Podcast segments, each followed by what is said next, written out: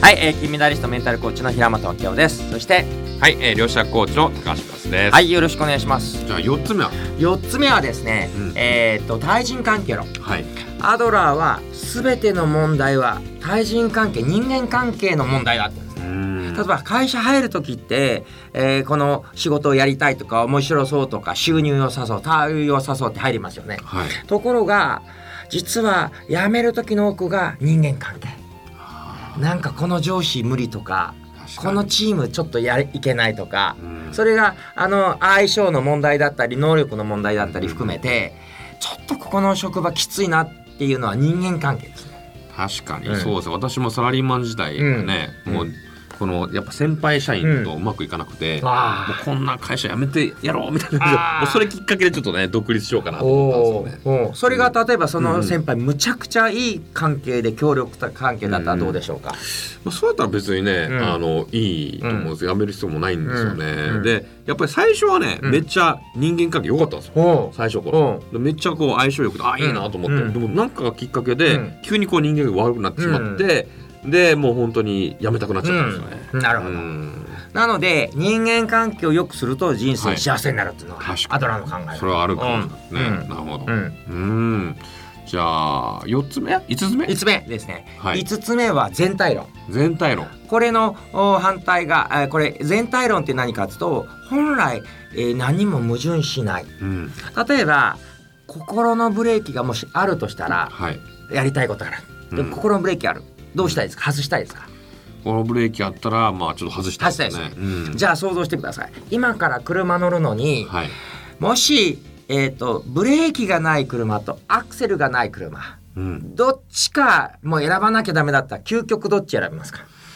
ブレーキがない車ちょっと怖いですよね。時速60キロで走ることはできるけど、はい。あのブレーキはないので自然 あのなんだっけ物理学でいうこう自然のなんか自然にこう止まっていく 摩擦熱で止まる。摩擦熱で止まるはい。のがいいか、うんうん動かないけど、えーブレーキがあるどっちかもう今すぐどっちかって言われたらどっちですか、えー、でもやっぱブレーキがないの怖いですよね。怖いですよねうん。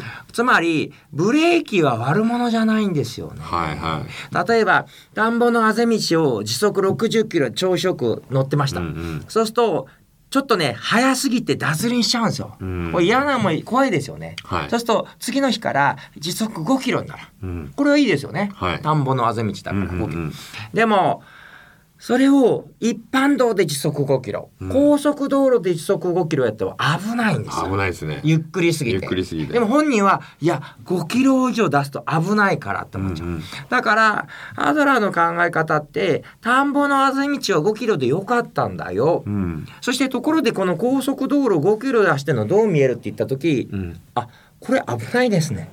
どうする？もうちょっと80ぐらい出します、はい。あじゃあそうしようかっていうふうにうん。自分がやってることは何も矛盾しない。うん。でさっきの話もそうですけどじゃあそういう先輩がいてちょっと嫌な思いをして会社辞めたけど、はい。どうですか？まあ企業独立してみて、やっぱりするんじゃなかった。あの先輩と仲良くしときゃよかったと思いますか？いや、もうやめてよかった。ですね。ですよね、はい。こんな感じで、はい。過去に嫌なことがあったとしても、うんうん。だからダメって考えるんじゃなく、うんうんまあ嫌なことあってやめたけどでも思い返すとどういう理由であれ、うんあれでよかった。